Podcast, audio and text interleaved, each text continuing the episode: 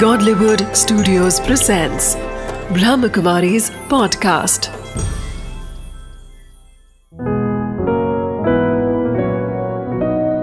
ज़िंदगी बने आसान नमस्ते दोस्तों, ओम शांति। स्वागत है आपका हमारे प्रोग्राम ज़िंदगी बने आसान में। दोस्तों, हम जब बात करते हैं डिप्रेशन की स्ट्रेस की, ये सब जैसी आजकल एक ज़िंदगी का हिस्सा सा बनता जा रहा है। लेकिन कहीं ना कहीं हमें ये रियलाइज़ करने की ज़रूरत है कि ये नेचुरल नहीं है। ये हमारी ज़िंदगी का हिस्सा बन नहीं सकता है। हमारी ज़िंदगी तो खुशी से, आनंद से भरपूर होनी चाहिए। अगर ये बात हम ठान लेंगे कि हमें अपनी ज़िंदगी को बेहतर बनाना है, वहीं से शुरुआत होती है एक बेहतर भविष्य की। इस बात के साथ आज हम शुरुआत करते हैं हमारे प्रोग्राम की। हमारे साथ है डॉक्टर प्रेमा जी ओम शांति। अच्छा नमस्ते। भाई जी हमने बात की थी पिछले प्रोग्राम्स में लाइफस्टाइल की हेल्थ की और फ़ूड की और साथ में एक्सरसाइज की भी। लेकिन कहीं ना कहीं जब हम बात कर रहे हैं फ़ूड की ये बहुत ही ब्रॉड पर्सपेक्टिव है। आज डिफरेंट डिफरेंट कास्ट के डिफरेंट डिफरेंट रिलीजन के लोगों की अपने अपने कुजीन होते हैं। उनका अपना अपना एक तरीका होता है खाने को लेकर के। लेकिन जब हम बात कर रहे हैं हेल्दी लाइफस्टाइल की तो उसमें फ़ूड कितना ज़्यादा इम्पोर्टेंस रखता है? जैसे मैंने बताया मैं कहूँगा एक मेजर पार्ट है क्योंकि abdomen intestine stomach oral cavity परमात्मा ने बनाई है। ये हमारा ऑलमोस्ट इम्पोर्टेंट पार्ट है। इसीलिए आयुर्वेदा का मैंने बताया था कि पेट नरम। हम्म। अब यहीं से प्रॉब्लम स्टार्ट होता है उनके अनुसार। अब मेन इसमें ये है जैसे मैं बता रहा था एक तो कॉम्बिनेशन ऑफ़ फ़ूड करेक्ट करना है कि किस समय कौन सा फ़ूड खाना है। हर एक का डाइजेशन अलग अलग समय पर होता है। जी। तो बहुत ज़्यादा खाने को मिक्सिंग नहीं करें। जैसे अगर आप मिल्क ले रहे हैं।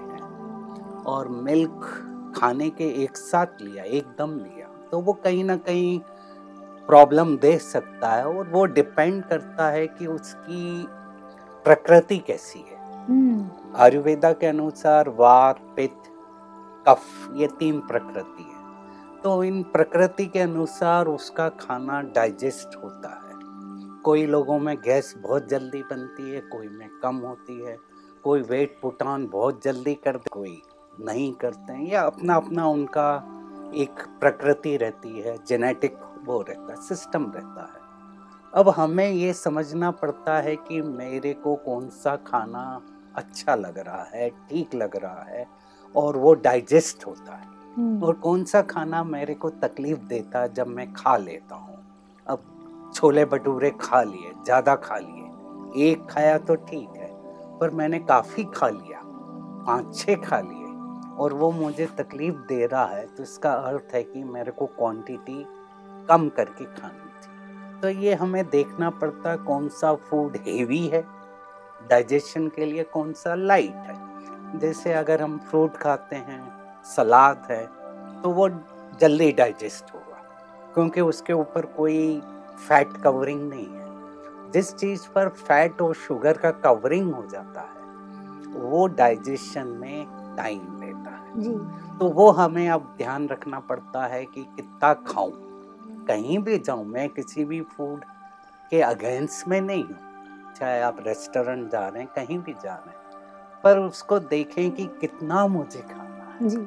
तो क्योंकि कभी कभी होता है ना कि अरे ये बहुत अच्छा लग रहा तो फिर बहुत ज़्यादा हाँ, खाने का मन करता है। ज़्यादा खा लिया। जैसे मैंने छोले भटूरे का एक एग्ज़ाम्पल दिया क्योंकि मैंने एक जगह देखा एक व्यक्ति ऑलमोस्ट छः सात खा गया था। दो घंटे बाद मैं भी वहीं था वो भी वहीं था उसको गैस प्रॉब्लम हो गया एंजाइना हुआ। तो मैंने कहा आपकी मिस्टेक वहाँ थी। तो कॉम्बिनेशन को ठीक करें कि कौन सा खाना कैसे खाना है। और अच्छी चीज़ें हमारे पास हैं।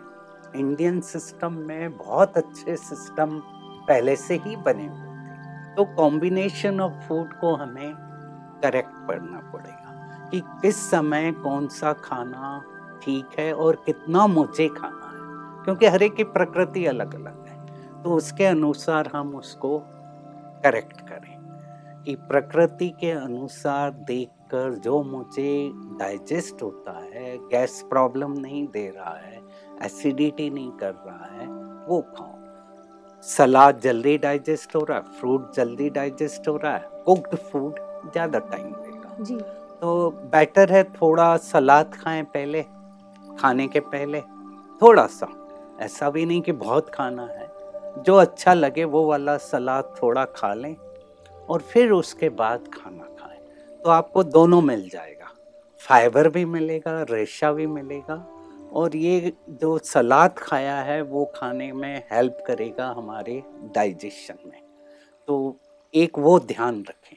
दूसरा जो मेजर प्रॉब्लम मैं देख रहा हूँ, ऑब्ज़र्व करता हूँ, लोग बहुत जल्दी जल्दी खाते हैं। हाँ मैं वही पूछने हम्म, वाली थी जैसे हम्म। बात कर रहे हैं हम बचपन की हम्म, बचपन में जैसे हम मम्मी डैडी बोलते थे अरे धीरे खाओ धीरे। खाओ टीवी मत चालू रखो। खाने के साथ पानी मत मिक्स करो। ये इतनी सारी मान्यताएँ जो हमें। दी जा रही थी क्या वो सही है या फिर उसमें कुछ गड़बड़ है एक तो मान्यता ठीक है कि खाना धीरे धीरे खाना खाना एक हमारा मेजर पार्ट है लाइफ का जो भी हम मेहनत कर रहे हैं कि अच्छा खाना खाएँ तो उस समय धीरे धीरे खाएँ और वो करेक्ट है मैं एग्री हूँ। मोबाइल रखें टीवी न देखें और जहाँ तक है पूरा परिवार मिलकर खाएँ एक खाना। और खाते धीरे धीरे खाएँ जो पहले आपने बताया कि कहा जाता था इतना चबाओ कि वो पानी हो जाए हम्म। लिक्विड भी धीरे धीरे पियो। तो खाने को जितना हम च्यू करते हैं उतना वो लिक्विड बनता है रस बनता है क्योंकि खाने का डाइजेशन ओरल कैविटी से शुरू होता है और धीरे धीरे ये हमारे स्टमक में जाता है। तो जितना यहाँ च्यू होगा लिक्विड बनेगा वो वहाँ जाएगा। अगर मैंने जल्दी जल्दी खाया तो क्या होगा? वो सीधा स्टमक में जाएगा और स्टमक को फिर ज़्यादा प्रोसेस करना पड़ेगा उसको लिक्विड बनाने में। फिर वहाँ भी इंजाइम्स आकर मिलते हैं। तो खाते समय मेरा तो ये सोच है कि मोबाइल, टीवी और बात भी करना है धीरे धीरे आराम से खाएँ। एकदम ये वाली स्टाइल नहीं खाएँ जो आजकल कई लोग कहते हैं, सर, क्या किया? खाना निपटा दिया। खाना निपटा दिया यानी खाना काम नहीं है, निपटाना नहीं है, उसको बल्कि धीरे धीरे खाना क्योंकि वही खाना अगर धीरे धीरे चबाएँगे तो प्रोसेस पूरा ठीक होगा। जी। फास्ट खा लिया फिर ऊपर से खट से पानी पी लिया दो ग्लास पी लिए तो उसका जो एसिडिक नेचर है वो कम हो जाता है तो गैस बनाएगा। तो जहाँ तक हो सके एक घंटा डेढ़ घंटा मिनिमम डेढ़ घंटा पानी एकदम न इसका क्या कनेक्शन है? ऐसा क्यों होता है कि हमें कहा जाता है कि खाने के साथ पानी ना पिए? क्योंकि खाना जो जा रहा है स्टमक में वो डेढ़ से दो घंटे रुकता है। वहाँ एसिड आकर मिलता है इंजाइम्स आकर मिलते हैं और एक पर्टिकुलर पीएच को मेंटेन करते हैं। अब वो पीएच एसिडिक और अल्कलाइन के बीच का रहता है। अगर वो पीएच डिस्टर्ब हो गया आपने पानी पी लिया तो वो खाना पूरा डाइजेस्ट नहीं होगा। अच्छा। और वो गैस प्रॉब्लम देगा, हिचकी देगा तो इसीलिए थोड़ा रुकना पड़ता। पीना है, आधा घंटा पहले 45 मिनट पहले पी लो और सिप मार सकते हो। ऐसा नहीं कि पूरा दो ग्लास। और मेन फंडा ये है धीरे धीरे खाओ। शांति से, खुशी से खाओ। जो आप बात कर रहे थे कि वाइब्रेशन होते हैं। जितना हम धीरे धीरे खाते हैं उसमें वाइब्रेशन ऐड होता है। और वो खाने का जो रस आ रहा है वो हमारे मूड को भी ठीक करता है।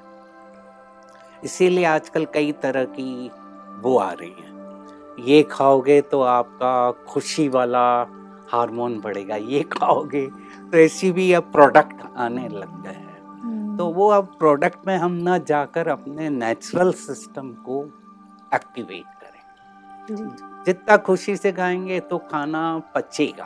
कहते हैं ना खाना खाने के बाद अच्छा खाना खाया तो क्या कहते हैं मज़ा आ गया।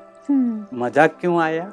क्योंकि उसने एक अंदर के लेवल को ब्रेन के सेंटर को एक्टिवेट किया। और उससे अपने को लगा बहुत अच्छा लगा जैसे चॉकलेट खाया हम्म, आइसक्रीम खाई। तो वो क्या करती है पर्टिकुलर सेंटर को एक्टिवेट करती है। तो वो हमें लगता बहुत अच्छा लगा। अति इंद्रिय सुख आ गया। तो खाना भी सुख देता है पर वो सुख नहीं देगा अगर हम बहुत जल्दी जल्दी खाएँ और वो वज़न बढ़ाएगा वेट को बढ़ाएगा। भाई जी क्वांटिटी और क्वालिटी। जिसके बारे में बहुत ज़्यादा बातें होती हैं कि भाई क्वांटिटी नहीं होनी चाहिए क्वालिटी होनी चाहिए। So according to you which is quality food quality food किसे कहा जाएगा? क्वालिटी उसको कहा जाएगा जो नेचुरल है और उसको ज़्यादा कुक नहीं किया गया। okay. जैसे खाना जो भी है दाल रोटी सब्ज़ी जो भी हम अनाज खा रहे हैं उसको प्रॉपर कुक करें। बहुत ड्रेन आउट नहीं करें जैसे चावल का अगर किया राइस का किया तो उसके वाइटामस ख़त्म हो जाएँगे। तो एक तो वो खाना हो गया। दूसरा जो ओवर कुक्ड खाना है तेल जिसमें ज़्यादा है शुगर ज़्यादा है तो वो खाना क्वालिटी वाला नहीं होगा केवल कैलोरी देगा आपको जैसे अब मैंने कोई स्वीट खाया गुलाब जामुन खाया रसगुल्ला खाया हम्म। तो वो मुझे कैलोरी केवल दे रहा है पर वो वाइटामिन नहीं दे रहा है तो वो ब्लैंक कैलोरी हो गई पर टेस्ट तो दे रहा है हाँ टेस्ट क्योंकि टेस्ट का ही तो हम्म। सारा खेल है ना तो आज तो टेस्ट हम उन खाने में भी बना सकते हैं ना। वही खाना अगर ठीक से बनाए, अच्छी तरह बनाए तो वो खाना भी वही टेस्ट देगा जो वो दे रहा है। क्योंकि प्रॉब्लम क्या हो गया है, हम खाने पर कुकिंग पर ध्यान नहीं दे पा रहे हैं टाइम नहीं है। तो वो खाना हमें वो रस नहीं दे रहा है जो मुझे मिलना चाहिए।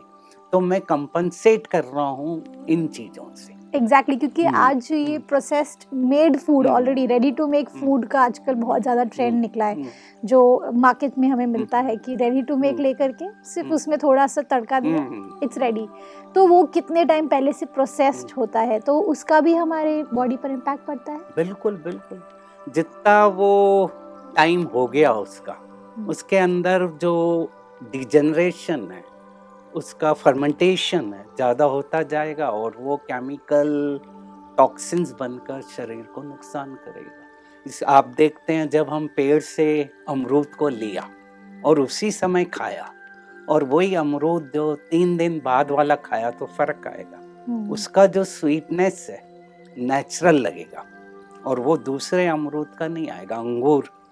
उसी फ्रेश को खाया तो अंदर अच्छा लगता है और वही अंगूर काफ़ी दिन हो गए तो वो शरीर को एनर्जी नहीं देगा क्योंकि हर विटामिन का अपना लेवल है। हम्म। वो ख़त्म होता जाता है विटामिन सी बहुत जल्दी ख़त्म होता है। तो इसीलिए हमें फ्रेश जहाँ तक हो सके फ्रेश वेजिटेबल्स लाएँ खाएँ पकाएँ और उसका टेस्ट करें। अब वो प्रॉब्लम फिर नेक्स्ट आता है कि वर्किंग पीपल हैं सात दिन का खाना लाकर फ्रीजर में रखते हैं। अब वो प्रॉब्लम भी है exactly. तो उसको थोड़ा कम करें पर भाई जी जैसे बात कर रहे हैं आप फ्रेश फ्रूट्स और वेजिटेबल्स हम्म। की पर आज अगर आप देखेंगे सिटीज़ में अगर हम प्रॉपरली हम्म। बात करें तो आज सबसे ज़्यादा पेस्टिसाइड्स फ्रूट्स और वेजिटेबल्स में ही होता है हम्म। तो ऐसे में हम किस चीज़ को ट्रस्ट करें क्योंकि कहीं ना कहीं जिसको फ्रेश कहा जा रहा है वो एग्जैक्टली exactly फ्रेश तो है नहीं करेक्ट तो उसका तरीका ये क्योंकि हर कोई ऑर्गेनिक खेती तो कर नहीं सकता कि खुद की खेती हो, नो फर्टिलाइज़र, वो बहुत कम है। बढ़ता जा रहा है, कल्चर आ रहा है कि हर किचन में किचन गार्डन भी होना चाहिए, खुद की वेजिटेबल्स को हम ग्रो करें। वो अभी बात की बात है, मैं भी अनदर टेन ईयर्स पर जब तक हम हम हैं तो जो खाना लाएँ फ्रूट लाएँ उसको अच्छी तरह वॉश करें। उसको थोड़े से नमक डालकर, जैसे अंगूर हैं केमिकल बहुत रहता है, कई जगह, और कई जगह कम रहता है। तो ग्रेप्स को लाकर रख दिया पानी में, आठ घंटे, दस घंटे हल्का सा नमक डालकर तो वो केमिकल को फिर वॉश आउट करते हैं। तो सब्जियों को भी और फलों को भी, जो फल हम डायरेक्ट कांटेक्ट में तो उनको वॉश कर कर टाइम देकर खाएँ। जल्दीबाजी नहीं करें। हम्म। वो तभी फर्टिलाइज़र जाएगा।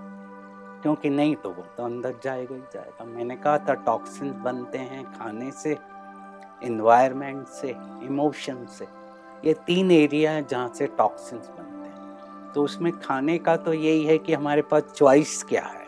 हम्म। अगर आप अफोर्ड कर सकते हैं चॉइस है तो ऑर्गेनिक आप उस खेत से ला रहे हैं डायरेक्ट ला रहे हैं वो जो पॉसिबल हर एक के लिए नहीं है। तो वेजिटेबल्स को लाकर थोड़े गर्म पानी में भी धोकर अच्छी तरह रख कर फिर खाएँ। क्लीनिंग ज़रूर करें। जी भाई जी। भाई सलाद भी क्योंकि आजकल पहले हम लोग कहते थे सलाद। हम्म। हाँ सलाद खाना बहुत ज़रूरी है। पर आजकल हम लोग कह रहे हैं सलाद को भी अच्छी तरह धोकर टाइम देकर फिर खाएँ। नहीं तो वो भी प्रॉब्लम देगा। इसीलिए आजकल कहा जा रहा है कि कुक्ड खाना थोड़ा सा हल्का कुक कर लो तो वो बेटर है। बजाय कच्चा कईयों को प्रॉब्लम आ रहा है। तो थोड़ा टाइम दें क्लीनिंग करें और जो लग रहा है कच्चा मेरे को तकलीफ़ देता तो हल्का सा उसको एक सीटी में कुक करके स्प्राउटेड का जो प्रॉब्लम बढ़ रहा है। जी भाई जी। भाई जी जैसे बीमारी की बात करें अगर हम तो एक विटामिन डी हम्म। वैसे तो बहुत ज़्यादा बड़ा बीमारी नहीं है। हम्म। लेकिन उसके कॉन्सिक्वेंसेस इतने ज़्यादा हो जाते हैं हम्म। कि we go through a joint pain replacement करनी पड़ती है कई बार। तो छोटी सी चीज़ बहुत बड़ा रूप ले लेती है।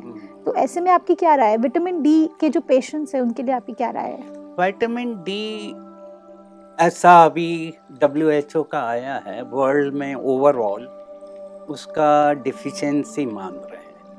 और उसके कारण diabetes heart problem bone problem nerve problem बढ़ते जा रहे हैं। पर्टिकुलरली ये दो वाइटामिन जो मैं कहूँगा वाइटामिन डी और बी ट्वेल्व हम्म। ये आजकल डिफिशिएंट हो रहे हैं। क्योंकि बी ट्वेल्व भी केवल नॉन वेज में रहता है वेजिटेरियंस में कम एग्जैक्टली वेजिटेरियंस और डेफिशिएंसी हम्म, फिर उससे ज़्यादा हो। रही है।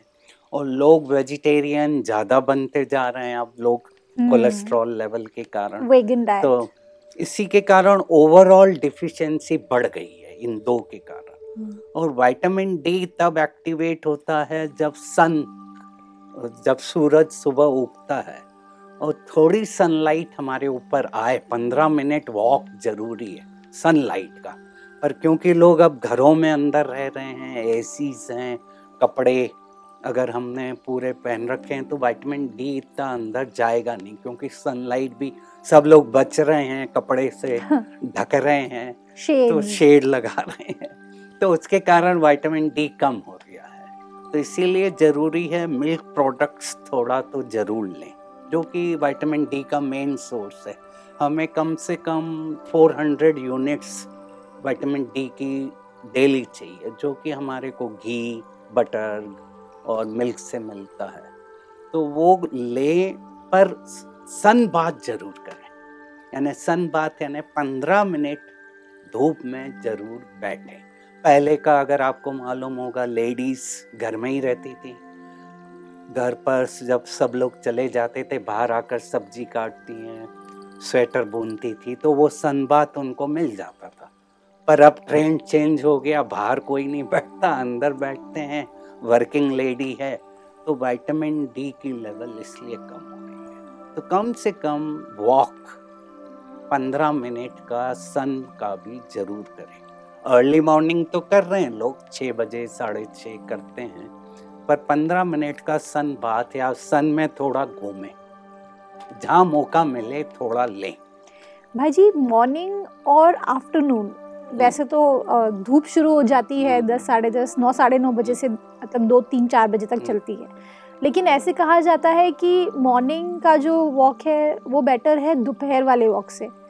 तो ऐसा भी होता है कि जो धूप है उसमें भी डिफरेंस पड़ जाता है? थोड़ा तो डेफिनेटली फ़र्क है। मॉर्निंग में सूरज उग रहा है हम्म। और जो उसकी अल्ट्रावायलेट रेज है वो कम है उस समय। बाद में बढ़ती जाती हैं।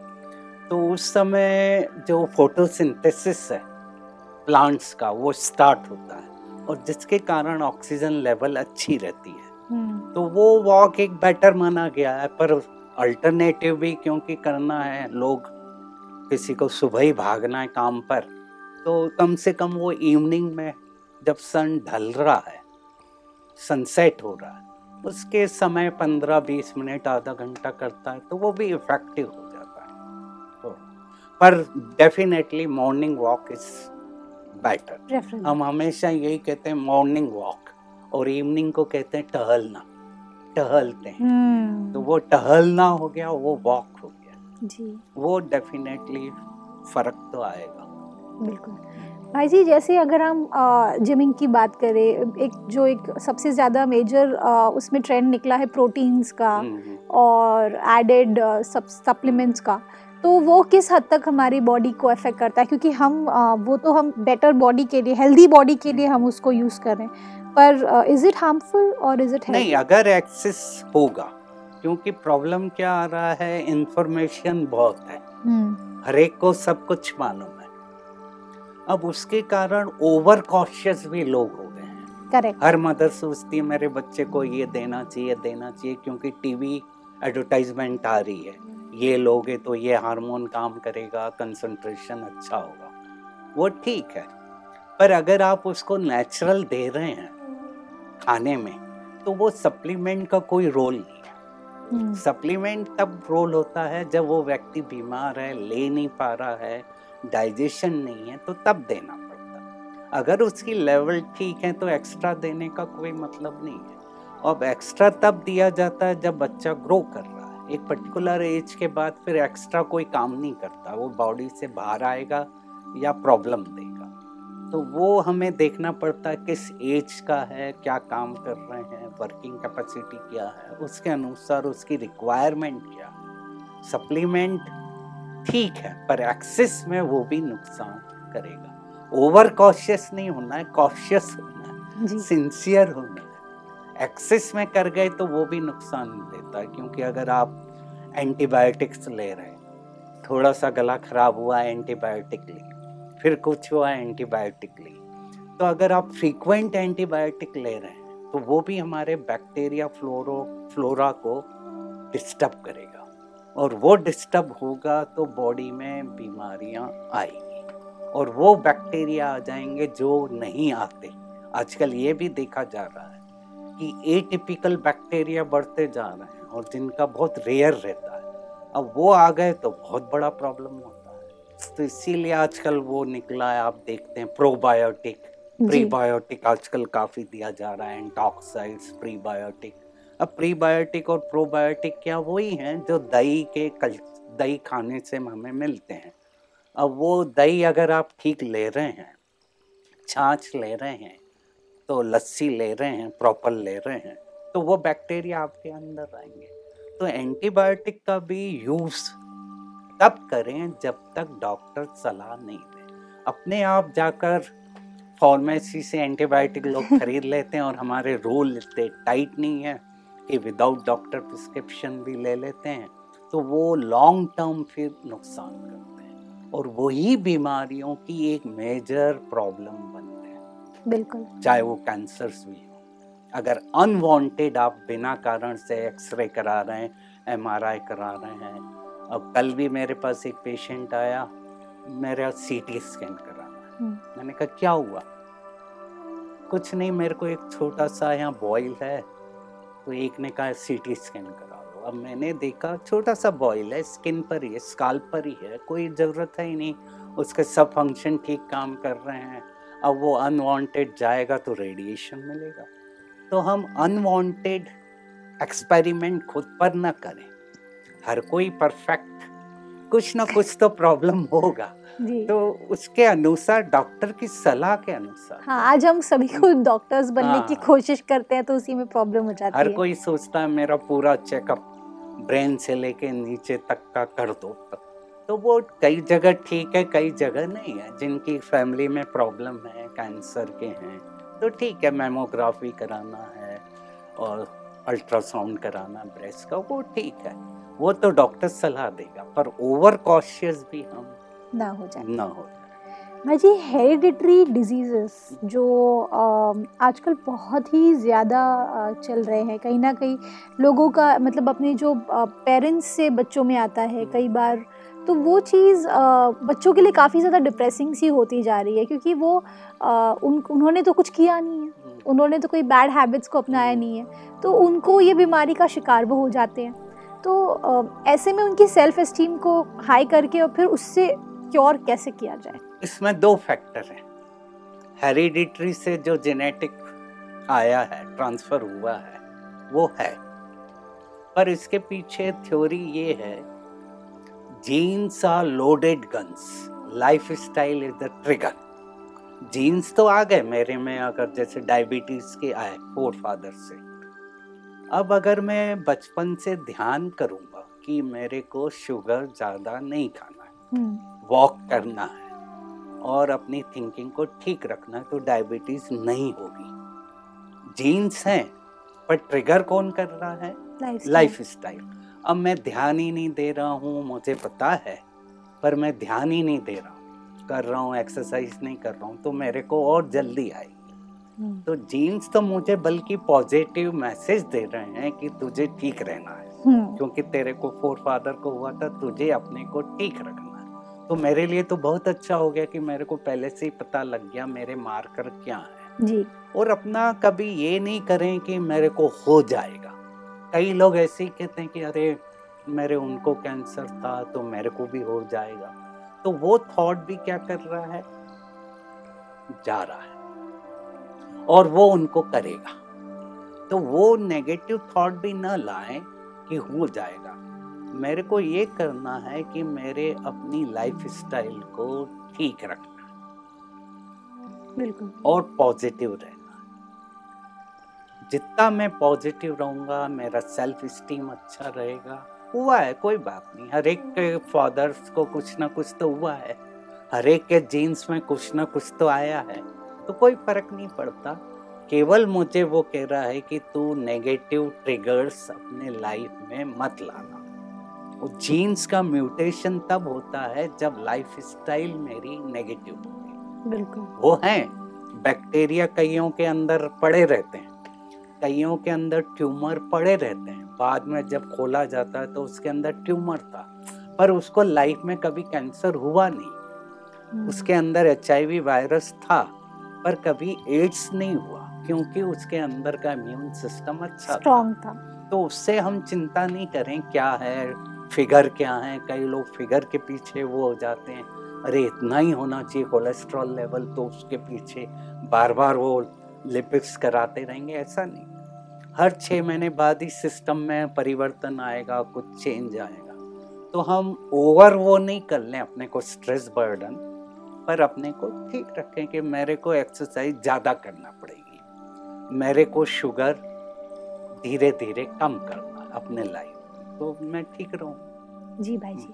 आपने एकदम ठीक कहा। कहीं ना कहीं जब हम बात करते हैं खान पान की तो हम बहुत ज़्यादा कॉन्शियस होते हैं। कई बार हम ओवर कॉन्शियस हो जाते हैं। और फिर हम रियलाइज़ करते हैं कि we are in a trap उस ट्रैप से निकलने के लिए हमें कॉन्शियस रहने की ज़रूरत है ना कि over conscious thank you so much भाई जी। Thank you for coming in this show ओम शांति दोस्तों खान पान जिसके बारे में कई सारे डॉक्टर्स ने कई सारे फ़ूड स्पेशलिस्ट ने बातें की है लेकिन कहीं ना कहीं सिंपल जो एक फॉर्मूला वो ये है कि अगर आप फ्रेश फ़ूड खाएँगे तो ऑटोमेटिकली आपकी लाइफस्टाइल और आपकी जो हेल्थ है, वो बेटर होगी। फ्रेश फ़ूड को खाएँ, धो करके खाएँ और पूरे मन से और पूरे के पूरे अच्छे पॉजिटिव थॉट्स के साथ खाएँ तो ही आपको वो खाना हेल्दी बना सकेगा। Thank you so much Om Shanti.